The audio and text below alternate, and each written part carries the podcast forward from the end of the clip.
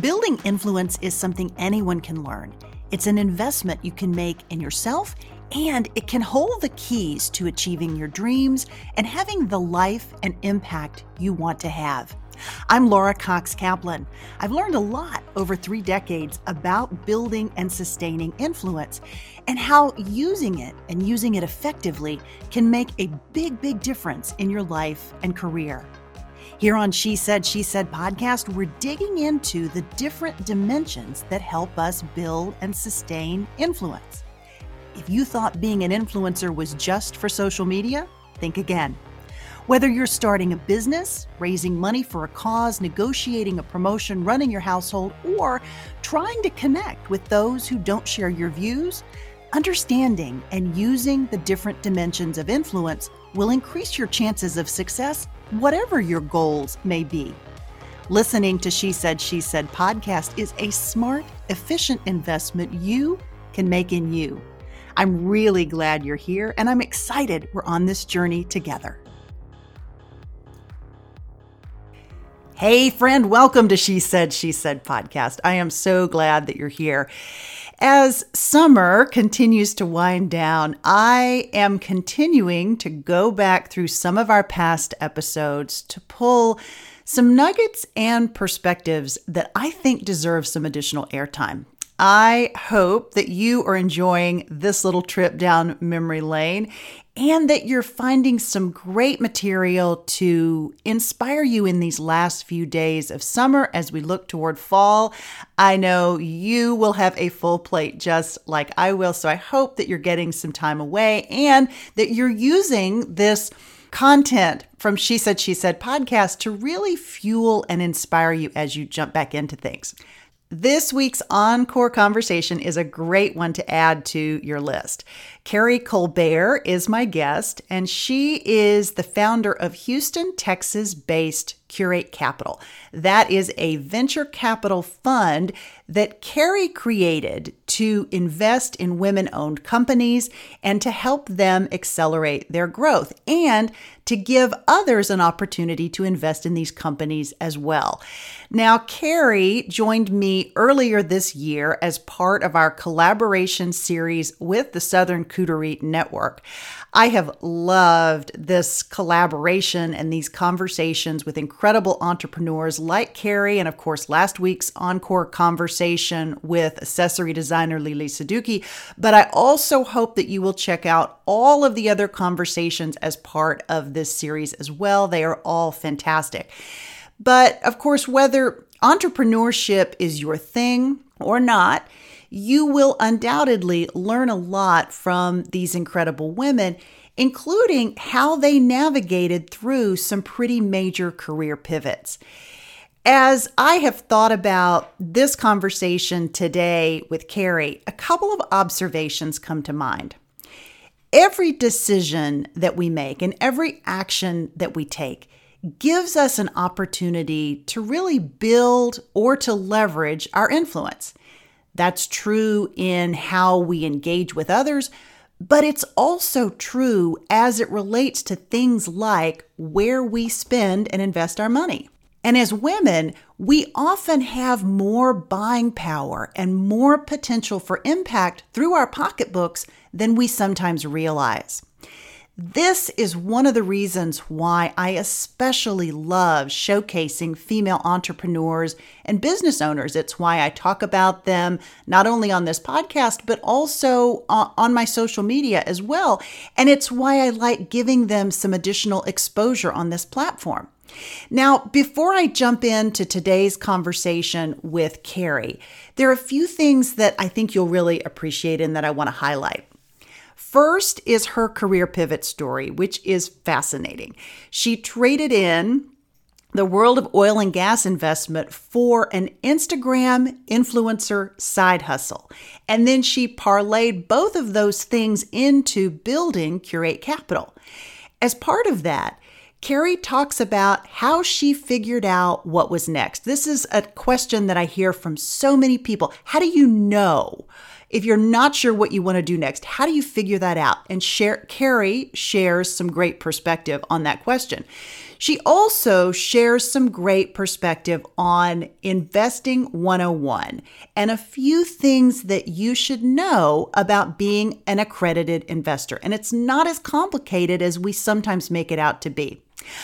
Carrie and I also talk about what she looks for from businesses who pitch her for funding all of those topics and lots, lots more. So, friend, here is my encore conversation with Curate Capital founder Carrie Colbert.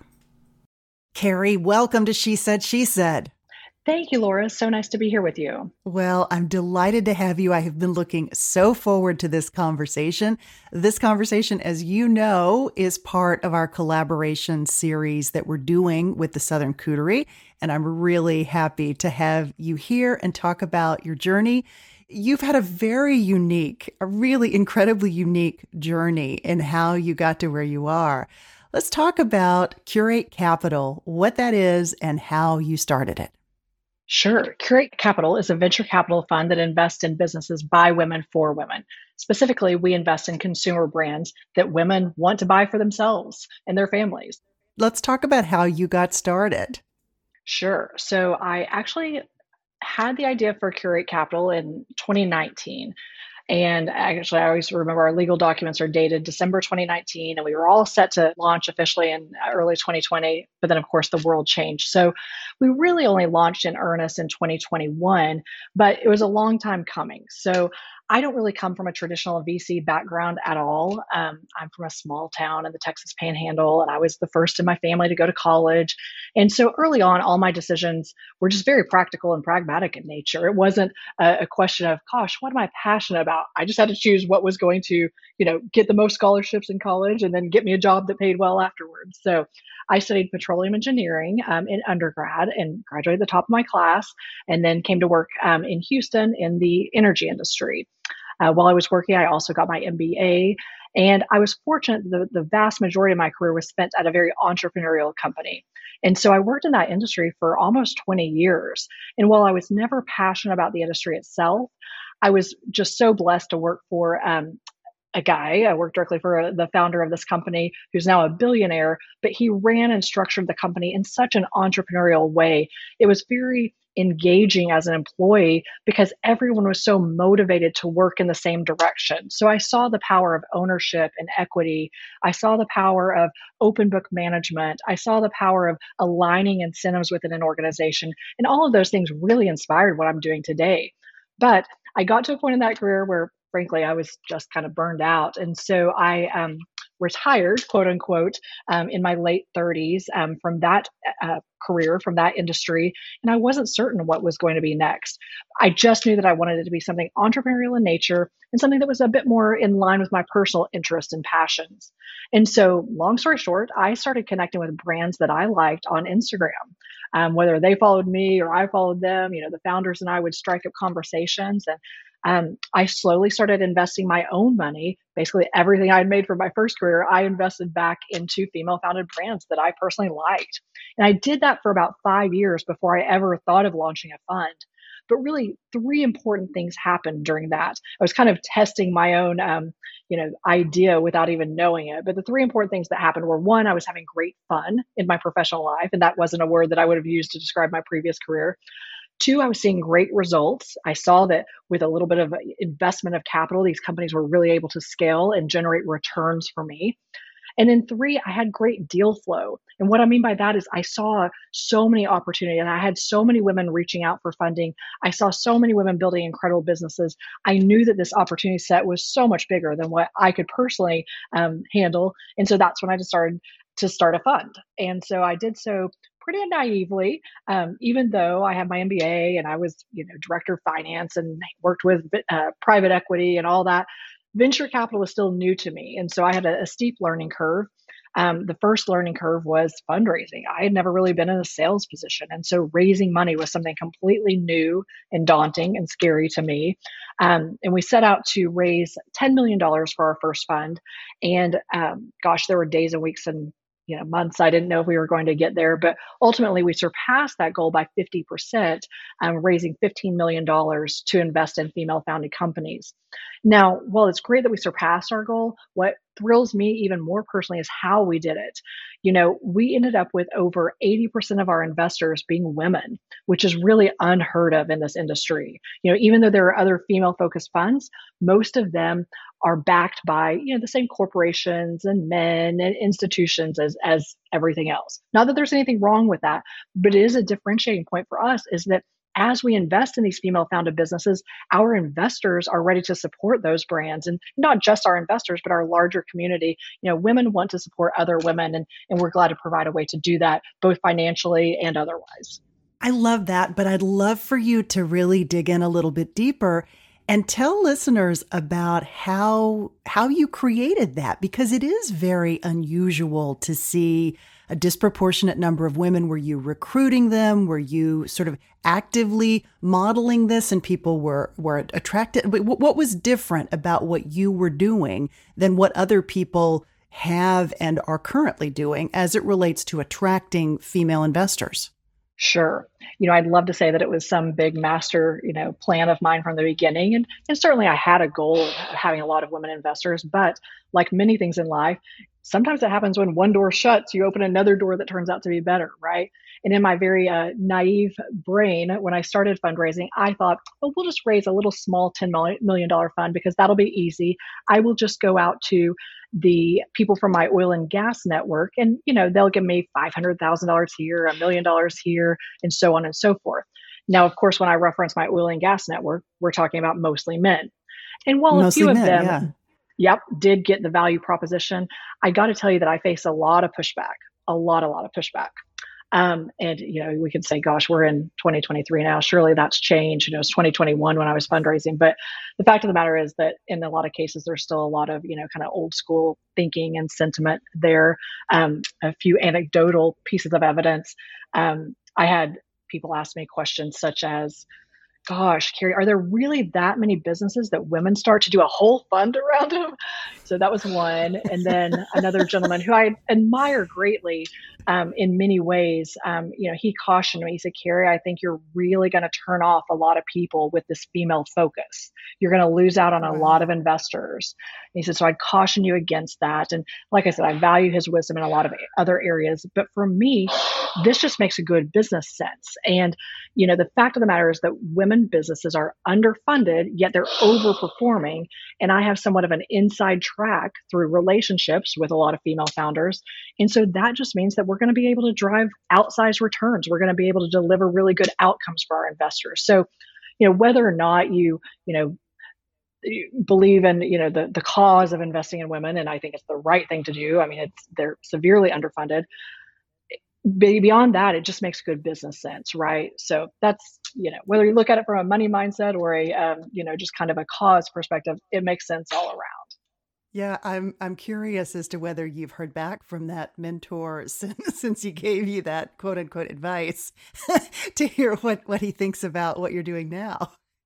Yes, yes, he's uh, been very kind with his praise and and you know credited me with with the you know the vision I had. But um, yeah, I mean there are still people who have kind of you know old school mindsets and are are resistant to change, whether it's conscious or not. I think that yeah, it's just kind of embedded into some people. And so we have to push through that. And so to answer your question a bit more fully, so I, I thought that it was going to be really easy. And I just reached out to these mostly men from my oil and gas network, and we just raised $10 million real quickly.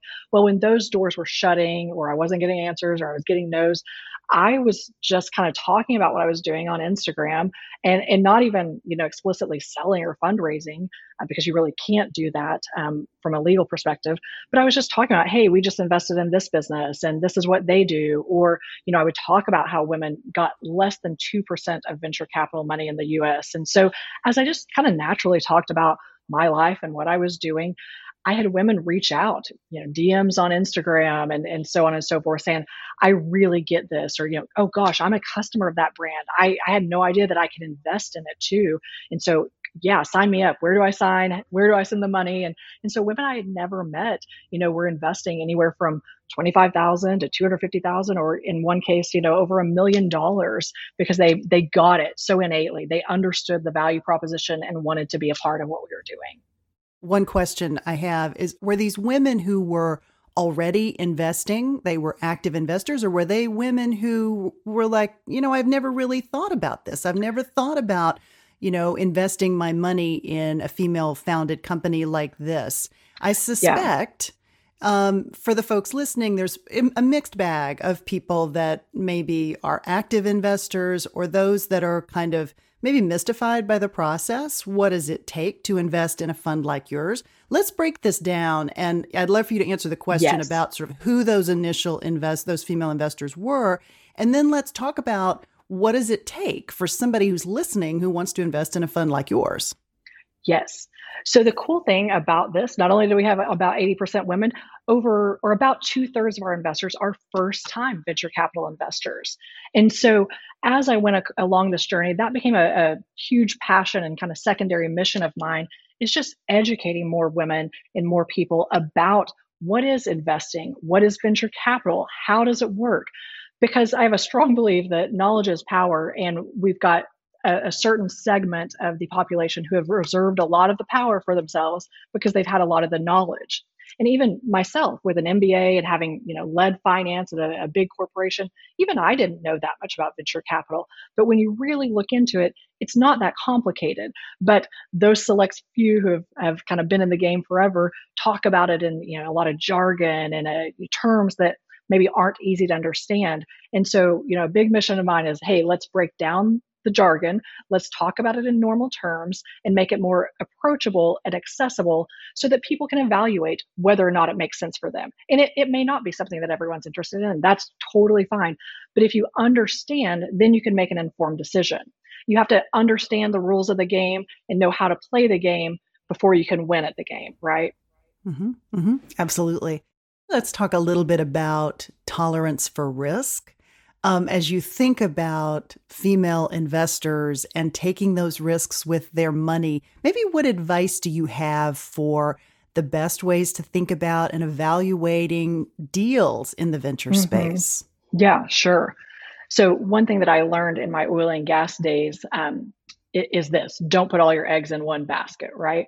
Um, we had the opportunity to invest in oil and gas deals as our company would buy new properties every month they would offer that to employees and we had the chance to put our personal money in and, and that's really how i kind of grew my net worth. And, and i remember one of the executives would stand up at the meetings every month and say you know this investing advice put all put, put eggs in every basket don't put all your eggs in one basket and and that's really what a vc fund does for you you'll um, see plenty of opportunities these days you can invest directly in companies but what a vc fund does for you is you can rest assured that we are doing the, the work behind the scenes to vet these deals, you know, making sure that everything's in shape on the accounting and legal side and finance and operational. We're doing all that to kind of de risk your investment. Plus, you're getting a portfolio of companies. Like to date, we've invested in 15 companies in our first fund.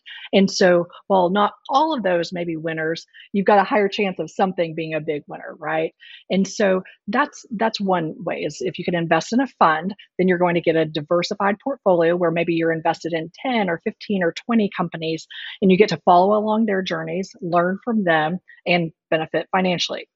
Now, traditionally speaking, here's how uh, venture capital works in this country. Who can participate? Okay? The sec says you have to be an accredited investor.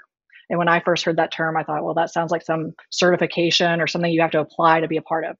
No no no. That's not even the case. An accredited investor is just a defined term that the government has defined as someone who either makes more than $200000 a year or has a net worth greater than a million dollars so if you have an income greater than $200,000, um, and it technically says for the last two years, and you expect that to continue, then you're eligible to invest in, they call these private investments like venture capital and st- angel investing and stuff like that. So that's all. You don't have to apply, there's no certification. It's just an income or net worth re- requirement. And so once you do that, um, most venture capital funds, they'll have a minimum investment. And it traditionally is pretty high. It might be half a million dollars or something. But it was important for me to make that as low as practically possible so that we could bring more people in to start learning about it. So, you know, it, it's hard to say but if you do your research different funds have different numbers you know in my first fund we accepted checks as low as $25,000 because we just wanted more women in the fold. We wanted more people, more women in the game to learn about investing, to learn about scaling companies, to learn about all this stuff. So we made it as accessible as possible with some other restrictions the government puts on us, you know, so there's some practical constraints I have to work within, but you know, we wanted more people to get to participate. Another option that I'm seeing really popular right now is uh, these things called SPVs. That stands for special purpose vehicles. And so, you know, maybe you don't have 25 or 50 or 100,000 dollars saved up to invest in a fund, but you can start dipping your toe in the water by participating in these SPVs. And what that typically is, at least for us, say we've already invested in a company and they're growing and they're raising more money, we might open up an SPV and that's a chance for again it has to be accredited investor so you've got to have that you know income requirement we talked about but you can invest an even smaller check into these companies um, almost directly so there are several different ways but yeah I mean not to put a plug in for ourselves but um, we're trying to do a lot of educational material on Instagram on our Curate Capital Instagram account you know so just to demystify the whole process because it does look very um, you know opaque. It feels like a black box that's hard to understand but it's really not that complicated. And as you start getting exposed to more as you learn more um, then you'll start to understand the game. And so you know i think it's really important that we as women don't just sit on the sidelines because we don't understand something but rather start investing in yourself invest in your learning. And then you can you know choose what financial investment is right for you but we really have to be proactive in how we manage our lives including our finances. Yeah I love that. And I love that concept of tying investing in yourself in a way that gives back. It helps you earn money for yourself. It also helps other women, other people succeed. There's just, there's so many elements to that that I love. So I'll That's include right. um, links to Curate Capital and to your Instagram. Mm-hmm. There is some fabulous information that you've included on your website. And so I really urge folks to, to check that out because it's great. Carrie, even though you have this amazing fund and you're doing incredible work to move the needle, there's a number of women, number of people out there who are also investing in female funded companies, but the needle's moving really, really slowly. Maybe talk about what more you would like to see or what more maybe listeners have other ways that they could engage that would help move the needle as it relates to funding in female funded companies, female founded companies rather. Yeah, certainly. Yes, the stats just came out for 2022 and they're really abysmal. In 2022, women got 1.9% of venture capital dollars in the US. That's it, even it, worse, isn't it? It's, it's even worse. worse yes, than, it, it's not oh. even that the needle's not moving; it's going backwards. It's going backwards. Um, yeah, it was, it was, two something last year. I think two point four um, in twenty one, and then last year it dipped to one point nine percent, which is just so abysmally low. It's really hard to even comprehend. Um, and, and, so, you know, you'll read a lot of people uh, pontificating on this that, well, women aren't starting as many businesses. Well, that's false. All the stats show that women start almost half the businesses in the US. The number somewhere between, you know, 40, 45 plus percent. So it's not that there aren't enough female founded businesses. I think you have to go back to the source. And, you know, there's also a problem with not having enough women writing checks, not enough women investors. If you look at the stats for venture capital, um, gosh, I, I, should know this off the top of my head, but the number of female partners at venture capital fund is also abysmally low. It's, it's something like less than 15%. Don't uh, quote me exactly on that, but it's really low. And so, from my perspective, the, the real shift that needs to happen is we need to have more women investors. And so that doesn't mean just venture capital investors, but more women as angel investors, more women writing checks into venture capital fund. We have to change the face of what an investor looks like before we change the face of who actually gets funded right? Because we all know there are all these biases that that you know we can read about in in you know psych- psychology literature and that we learn about in school but you know bottom line is people invest in what they're familiar with. They gravitate towards what they know. And so if you go into a boardroom filled with you know a bunch of um, homogenous looking people, they're probably going to be more likely to fund something that looks like them than something that's foreign to them. You know, I, I had one investor um, a male who was considering investing in our fund and and I was showing him some of our companies and he's like but does the world really need another makeup company? Uh, we had just invested in uh, Live Tinted. Well, now they just closed their Series A and raised another $10 million and have doubled year over year over year. And they just keep growing like phenomenally. And so, you know, the point is she had a very specific perspective on what the the beauty space needed. And, and she's of, of, Asian descent, and her company Live Tinted caters to darker skin tones, and she is just killing it in the marketplace. And that's the the thing is that we really believe at the heart of it, women know what other women want. Women control over 85% of the purchasing power in households. So specifically, that's why we're focused on consumer goods because women are making those decisions. They know what they want, they know what their family needs, and they're buying those products. So, you know, I think the change is, is more um, nuanced than just saying, well, gosh, venture capital investors need to send more money to women. Or it's also more than just looking at it as a cause that needs fixed. Because then if you just go sprinkling money everywhere, well, you're not going to drive the returns. The the answer in my mind is activating more women as investors. It's doing our diligence as investors, investing in the best of the best, and then letting that success drive even more investment, right? So it's kind of a, a long term um, change that has to take place. But that's why I'm so super passionate about not just our, what we invest in, but getting more women educated on investing themselves, because that's how we're going to power change um, and really move the needle on not only how money is invested, but who is wealthy in this country. I'd love, Carrie, for you to pivot because we also have a lot of listeners who are entrepreneurs, who are starting businesses, who are maybe in the midst of a career pivot like you did, like I did. Um, maybe let's talk about what you look for as you think about companies to invest in and what those entities should be thinking about as they're making their pitch, maybe for the first time to a VC fund like yours. Yeah, great question. You know, I think there's all sorts of funding sources out there from grants and loans and angel investors and VCs that can all get kind of overwhelming and confusing. Even within the VC realm, different companies, different funds have specific investment theses. Theses. Um, sorry, I kind of fumbled that word, but and what enough. I mean is they've got kind of a mandate of exactly what they they invest in, and sometimes that can be pretty narrow. They'll say we invest in this industry at this revenue level, this stage level, and if you don't fit those parameters, then it's not going to be a good fit for you. So sometimes, um, you know, companies I see founders reaching out to funds that are just already going to be a no because it just doesn't fit their thesis. So, as much as possible, do your homework to figure out who might be a good fit for you. Now, I still encourage people to reach out to me, even if maybe you're not um, exactly a fit for our thesis, which I'll share more about in a moment. Um, still, I'd love to visit with founders because we can still connect you with resources or other investors or whatever. So, on one hand do your your research and don't you know just reach out to every investor. But for us specifically you know feel free to um, reach out. And if we're not a good fit maybe we know someone that is or we know resources that'll help you get to that stage where we are a good fit. So at curate capital specifically we're looking for revenue generating companies. I hate to put a, a, firm number on it, but generally speaking, I want to see like more than a million dollars in revenue um, in the last 12 months. So growing companies that are revenue generating. They found their product market fit, and now they're just really looking to take that capital and scale. And so that's just our thesis. There are other funds and other investors that will work with you from the beginning. They call it this pre seed stage or from launch or whatever, and they'll work with you in the early days to build your company. That's not really our sweet spot.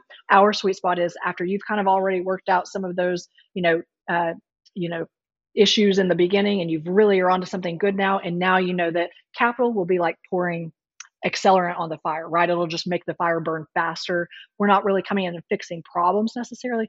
You know you're onto a good thing and you know if i just had more money i would use it for x y and z and that would really take me to the next level and that's where we come in. Yeah yeah i love that so are you as as you have folks pitching to you, are you giving them feedback, giving them the opportunity if maybe, you know, no this time, an opportunity to come back to you to actually sort of work together to address those potential risks or issues that you identify that maybe they don't quite meet the requirements at that moment, but hey, come back to us in 12 months. Maybe talk about how that process works from your perspective. Yes. So it's actually we're recording this on the last day of the month and so i was just looking at how many pitch decks we've re- received this month and it's over 150 pitch decks that we've received in, in february the shortest month of the year. So it's really incredible the number of you know inbound uh, pitches we receive. And you know we're really honored that people are entrusting us with their ideas and you know their businesses to to evaluate from this perspective.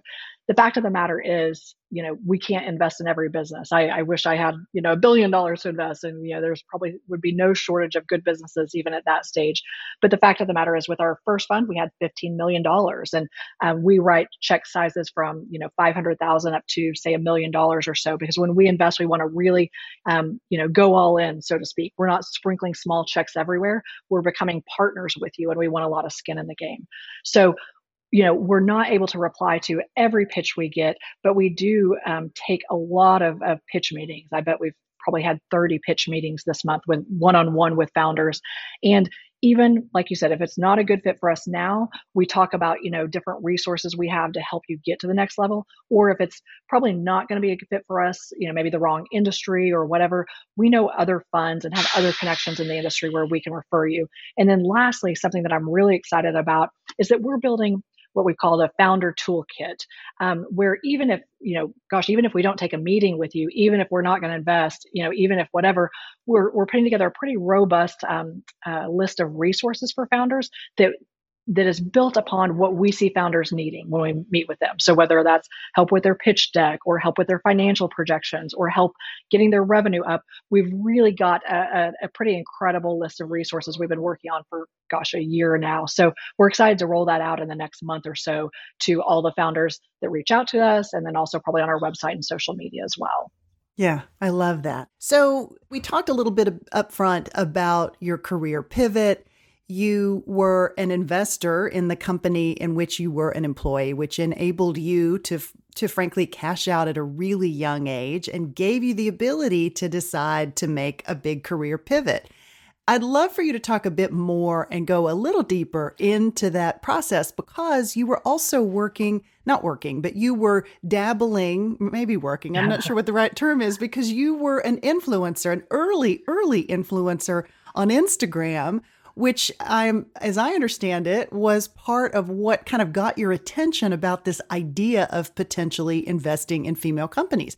Maybe talk a little bit about the the process that you went through to help make the decision about what you were going to pivot to next. Yeah, you know, even when I left the company where I worked, I had no clue what was next. But I'm a big believer at this point in life that nothing is wasted, right? I see so many young people wanting to Uh, pursue their passion from such a young age or to you know be in their dream job whatever that means from a young age. But there's something to be said for just putting in the work and learning from it. You learn what you like. You learn what you don't like. You learn what you're good at what you'd rather outsource you know. You learn your strengths and your weaknesses and all those things. So if you look at life as a learning experience you can eventually like craft that life that you love that dream life so to speak. But it takes a lot of you know, just hard work. And so when I left oil and gas, I really didn't know what was next. I, I like I mentioned, had a few criteria. Like I like the entrepreneurial side of things. I like, you know, kind of the startup life. I like, um, uh, I want it to be something that I'm personally passionate about. But it's just by putting yourself out there and learning. So yeah, coincidentally, I was on Instagram the week it launched, which is why I personally have a very short handle at Carrie C. Um, Amazing. yeah, I, I, just personally liked photos, and I've always always kind of had this creative bent in the background. So in the early days of Instagram, when it sufficed to just post a pretty picture, I was good at that.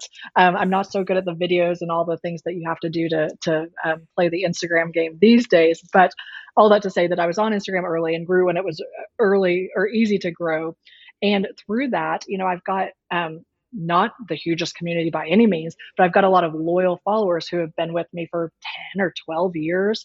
And some even before that. That's another rabbit trail um, I'll say for another time. But, you know, so these ladies have been longtime loyal, you know, connections of mine. And so I think because I never was trying to, you know, make a quick buck and, you know, sell push affiliate links on them day in and day out. You know they really paid attention to when i was doing this and trusted you know where i was going with it. But and also that's how i started connecting with brands. Sometimes i would work with them on an influencer collaboration and then go down the business um, path and talk to them about if they were looking for investors or not or board members or whatever. And so um, yeah so back to your question about how to pivot, I think it's just becoming more self aware of what you like and what you want. And then you can create that role for yourself. You don't have to have the perfect pedigree or education or experience. You know, we're fortunate to live in a day and age where you can kind of learn on the fly in, in many ways and and you know really craft that life that that you're going to love. And so you know I, I, certainly work you know as hard or harder than ever but i really enjoy the work we do. And it's so much more than gosh investing in 15 or so businesses thus far. It's working with this incredible ecosystem of women from founders and you know the women that work at these companies and our investors and the community that supports our, our companies. It's just also inspiring on so many levels I love that. I, I love that. You've talked about working hard. You've talked about really investing in your education. I'd love for you to talk about how you actually learned the VC space. I mean, you talk about the fact that you did a lot of research and you learned, but but how did you go about that? Was there a process you went through? Did you make a list? Did you like, you know, find people to talk to? Did you take courses? What did you do exactly that helped you really learn this space or really, I guess sort of round out the knowledge you already had? You had your MBA, which you got while you were still working in your corporate job, but maybe talk a little bit about the process that you went through for learning this. Well, I'll, I'll start by saying that I, I learned on my own dime, right? As I was investing my own money into businesses, I was new to that. And in some cases, the founders were new to it. I was uh, the first investor in a company called Packed Party out of Austin. Um, and this was probably seven or so years ago. And I was her first investor, and it was the first investment like this I had made. And so I, we joke now, the founder and I, Jordan, were very close friends. And, you know, we were both just learning together. I mean, and we went through, you know, hell and back personally and professionally. And, you know, some of it was nice and pretty and fun, and some of it was, you know, a little rough and a little, um, um, I don't want to say contentious, but you know, learning is not always easy. So I was investing my own money and learning along the way. Um, no formal courses or anything along the way, but I think we are we are fortunate to live in a time where you can learn so much by googling by reading by um, you know there's a, a lot of vc buzz on twitter twitter's not my preferred platform, but I'll go there just to read like what is the conventional wisdom that people are are saying about the industry, you know, what is the state of the industry?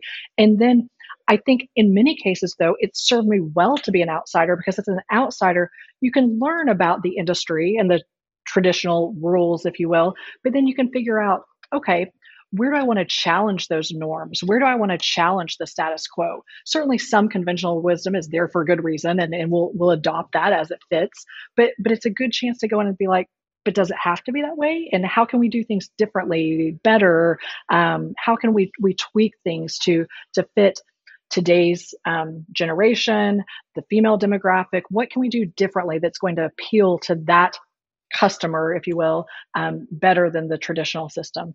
At the time, uh, for instance, there were no VC funds that had differentiated branding or websites. If you were to go to a VC fund website, it was all in navy and navy blue and you know dark neutral colors and you know very serious fonts and you know very serious names. And so you know when i came onto the scene i mean that's my background. I love color. I love marketing. I love branding. And so we kind of made a big splash with like hot pink and you know neon yellow and green as our brand colors. And and now i'm seeing more of that. I'm seeing more VC funds try to differentiate themselves with unique branding and all that sort of stuff. But it was really kind of unheard of at the time, especially think of me going out to male investors with my, you know, kind of hot pink pitch deck and all this sort of stuff. It was a little different. Um, but I think that's one of the things that sets us apart. I mean, we seem more relevant and more approachable and just more friendly than uh, the average um, venture capital fund experience. Yeah, for sure, for sure. I mean, that's that's amazing, Carrie. Maybe um, as you think back uh, over the last few years and the experiences that you've had. And you talked about that first investment and how much you learned and how much the founder of Pack, Pack, Packed Party, right? Packed Party? Packed Party? Yes, yes. How much both of you learned in that process. Maybe talk a little bit about what some of those lessons were that you learned. Yeah, yeah. Uh, great question.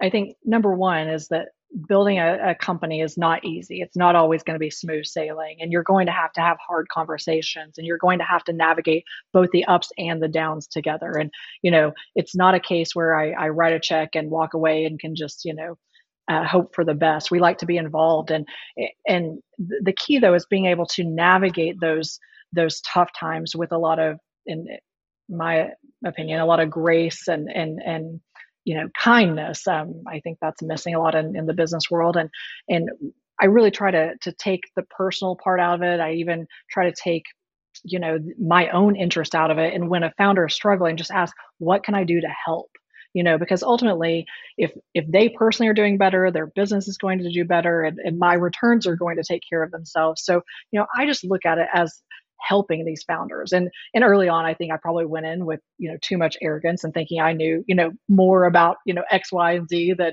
than she did or he did well not he but founder one or founder two you know what i mean but I, I think going into things with a very humble um, approach and understanding that the founder, the CEO, whoever, they know their business better than I do. But I do have some things I can bring to the table. So, you know, I just try to do regular check ins and ask, how can I help?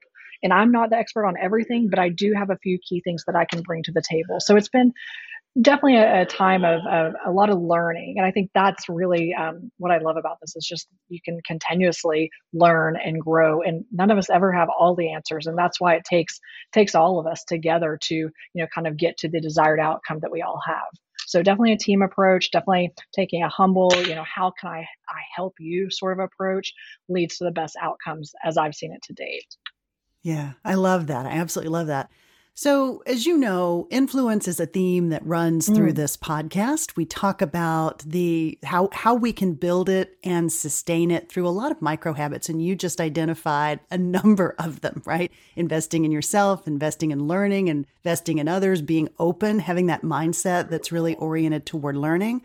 I'd love Carrie for you to talk a little bit about how you think about your own influence and what it means to you at this stage in your career. Oh, thank you. Yeah, you know, I, I did the influencer thing for, I don't know, five, six years and the traditional sense. And by that, I mean monetizing it, you know, doing paid partnerships, doing, you know, a lot of affiliate work, all that and that's fine. But I think that's a very narrow view of what influence is.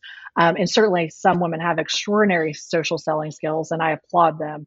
Um, in fact, one thing I forgot to mention earlier is that um, almost a third of the capital we raised for Fund One came from influencers. So I love this trend that that I think really? we're kind of yeah. Uh, and so segue i'll come back to the question but yeah, as so i was personally investing i saw how excited companies were to have me as an investor and i'm not even that big of a deal on the internet. Um, you know i say that tongue in cheek but you know they were like great you know an influencer invested in us. You know we'll get a little bit more um, influencer marketing. We'll get a little bit more you know knowledge in that realm a little bit more exposure all that stuff. And and like i said i'm not even that big of a deal. So as i was fundraising i, I thought well how can we get this at scale?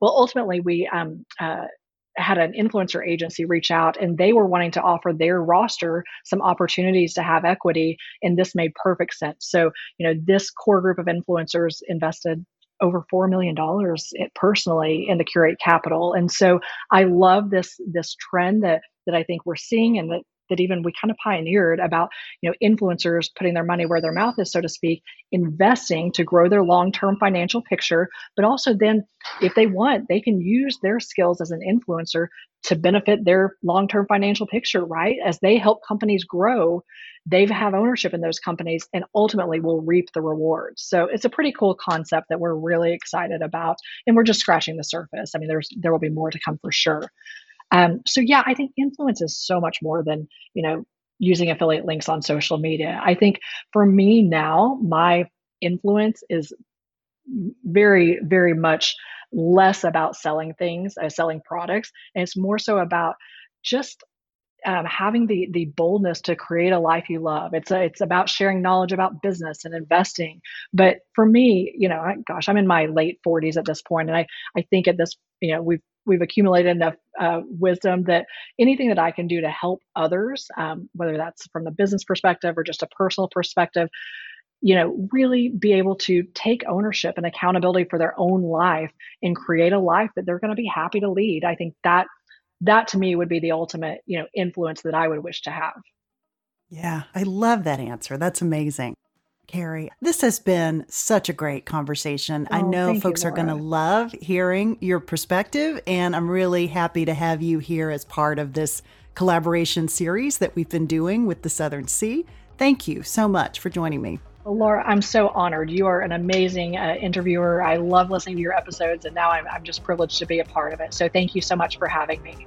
Hey, friend, thanks so much for joining me today for this encore conversation with the fabulous Carrie Colbert. I'd love to know what you thought of the episode and any topics that Carrie and I talked about that really resonated with you. So send those, send that feedback and your comments my way. You can reach me through the website at she said she said podcast.com or on social media. You can take a quick screenshot of the episode and send me a message. You'll find me at at Laura Cox Kaplan on Instagram, Facebook, LinkedIn, and of course, threads. Until next time, friend, you take care, and I'll talk to you again soon. And of course, remember, She Said, She Said podcast is a weekly production of She Said, She Said Media.